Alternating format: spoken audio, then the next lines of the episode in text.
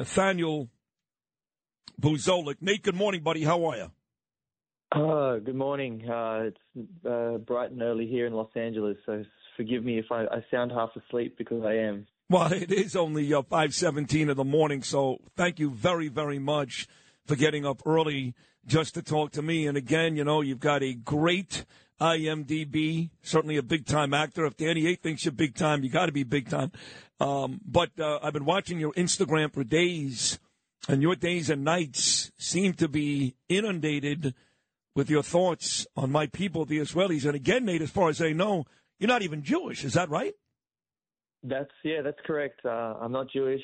Um, I was born in Sydney, Australia. Uh, my mum, in fact, was actually born in Egypt in a refugee camp. Um, uh, I'm a first generation Australian, so I, I really kind of became exposed to um, you know the Jewish people in Israel back in 2017 uh, when I first went out um, to visit this place and see it with my own eyes.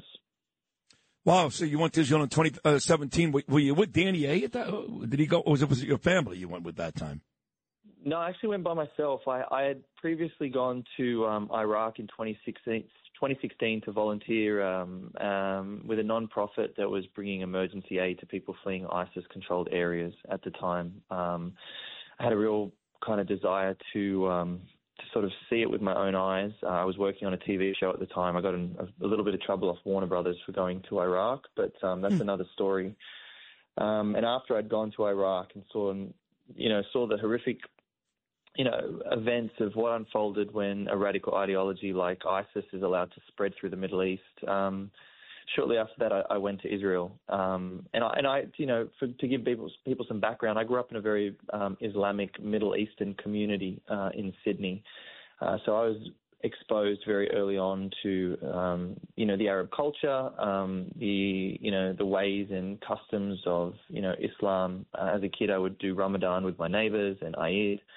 And so I had a very, very clear understanding of that culture um, and a very, very vague understanding of Judaism. Um, and so when I went to um, Israel in 2017, I was kind of shocked at the narrative that I heard growing up uh, from my own community that I grew up around in Sydney um, and what was actually happening on the ground. And I guess the more I learned, the more I felt compelled to challenge the I, I would say the pro-Palestinian narrative that mm. kind of sits and is controlling the story today. Oh my God! I never would have thought Sydney, or Australia. I mean, I think about you know seriously kangaroos, koala bears, Olivia Newton-John, Crocodile Dundee.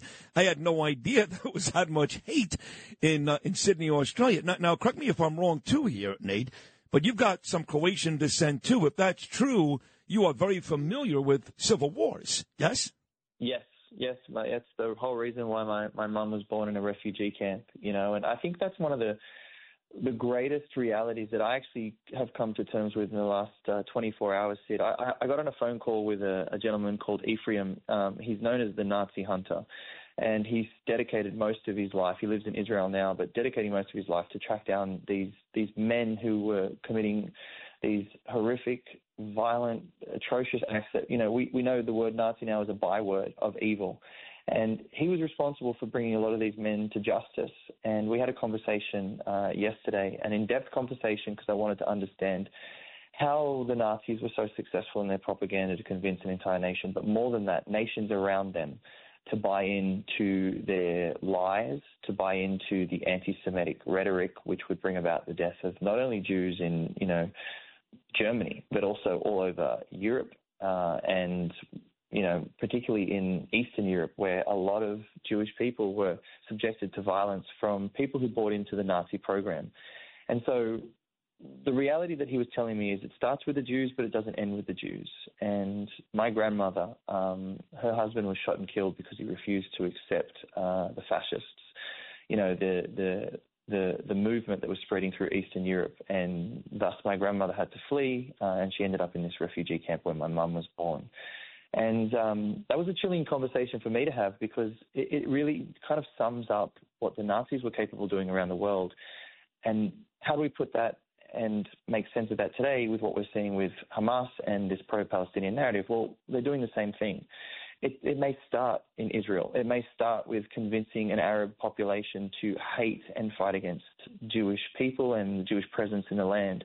But what we're seeing all over the world now, Sid, is people gathering in the streets who have no understanding of Middle Eastern politics, no understanding of Middle Eastern cultures, and chanting what the Arab populace is chanting, which is Intifada and, you know, free Palestine from the river to the sea, which is all about genocide, which is all about a destruction of Jewish presence in their ancestral homeland. So it's the same evil, same. repackaged, rebranded. Yeah, yeah. Uh, actually worse because the Nazis went out of their way. I know clearly you're, you're a history buff. You're only 40 years old, God bless you, but you're a history buff. The Nazis, Nate, went out of their way to hide a lot of those atrocities, and Hamas can't wait to show it on video and uh, show the world what they're doing. So, uh, to a certain extent, it's almost worse. So here you are, 40 year old guy, young, great looking guy. I mean, gorgeous all these TV shows, Vampire Diaries, all these movies. You've even done game shows, you know, The Mint. And you're getting yourself involved in this, becoming a huge voice for pro Israel. I don't know how Hollywood's going to look at that, how your, uh, even your castmates may look at that, but clearly you don't care, do you? No, you know, I, I, look. There was a point in my life where I did care, um, and I think that all shifted uh, in 2016. Sid, actually, you know, I'd, I'd actually gone through a pretty pretty bad breakup with a, a girl that I was seeing, um, and you know, you, there's certain points in life where you get to a point where you don't care anymore about the result. You don't care if you win, you lose, you have success, you don't have success, you're loved, you're hated. Um, you, you know, a lot of people, maybe even listening on the show, have been points in their life where they're like, look, uh, I'm done. I'm, I don't see the value in my own life, and I'm ready to give up. Um, and you know, I was never the kind of personality that would sort of go through the process of suicide, but I definitely had conversations with God where I was willing to say, "Take my life. I don't want it anymore." Um, and I remember in 2016 when I was in Iraq, I, I you know, I saw the saw the horrific things that ISIS had done, and I said to God, "I'm done. This world's ugly. It's wicked. I don't want it anymore." and I remember that in that moment of time, God challenged me with a simple question. Uh, if you're that willing to give up your life, you don't want it anymore, give it up to me. What's the difference? Um, and that radically changed wow. me, Sid. Um, I actually came back from Iraq. I read the entire Bible cover to cover.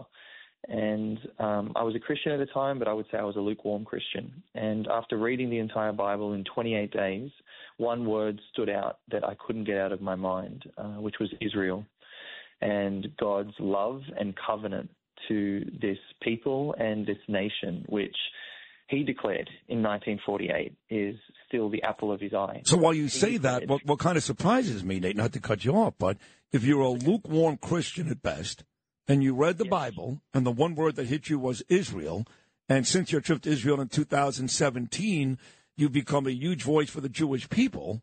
It may sound like a silly question, but why haven't you converted to Judaism? Look, uh, I'll be completely transparent. I'm completely convinced that Yeshua is the Messiah. Um, and if it wasn't for that uh, one identity of who I believe is the one that who has come and the one who is coming back, I would be probably the most religious Jew you've ever met. I would be wearing tzitzis. I would be going to shul every single day. Yeah. You know, I'd be wearing a kippah. Um, I would convert if it wasn't for the one thing that I guess is kind of divided both the Christian and Jew at the very core, which is you know the identification of Mashiach. But that being said, um, as a, as a Christian, as someone who does want to honor Yeshua with everything he did um, 2,000 years ago, I quickly realized that so much of the anti-Semitism that's happened, you know, to the Jewish people has been from Christians who are absolutely ignorant and uh, lacking knowledge and understanding of God's word and the beauty of his story. The beauty of a story about not the faithfulness of a people, but the faithfulness of a God who's willing to keep a covenant promise to Abraham, Isaac, and Jacob. And so I quickly realized that if I can't love what God loves, I can't have any part of mm. him. And my belief of Yeshua is he loves the Jewish people. He came for the Jewish people. He will come back for the Jewish people. And until that day happens, my only task is to defend their right to exist, defend their right to gather and w- worship God as the way God has commanded them, and to be in the land that He promised. You know, so this really comes down to one reality. When God makes a unique relationship with a certain group of people, the world will hate them for that relationship. And we see this in the Torah. You know, the story of Cain and Abel is there for a reason. It's the first murder. And we see Cain's jealousy of his own brother Abel purely because God chose to have a unique relationship with Abel. He didn't discount Cain. He just wanted to have a unique relationship with Abel. And we see that God brought this nation of people into the Sinai wilderness and he made a claim that you are my people and I will be your God. And so we continue to see that unfolding today. And once again, that unique relationship that exists between the Jewish people, which is unbreakable. You know, the prophet Jeremiah talks about God saying that if the ordinance is in the sky, if nature itself changes, then my covenant with Israel will be broken. But until that day, mm. nothing changes. Nothing changes. Uh, Nate Buzolic, uh, this guy's a tremendous actor. He really is. But uh, you think he was a rabbi at this point, and God bless him for that.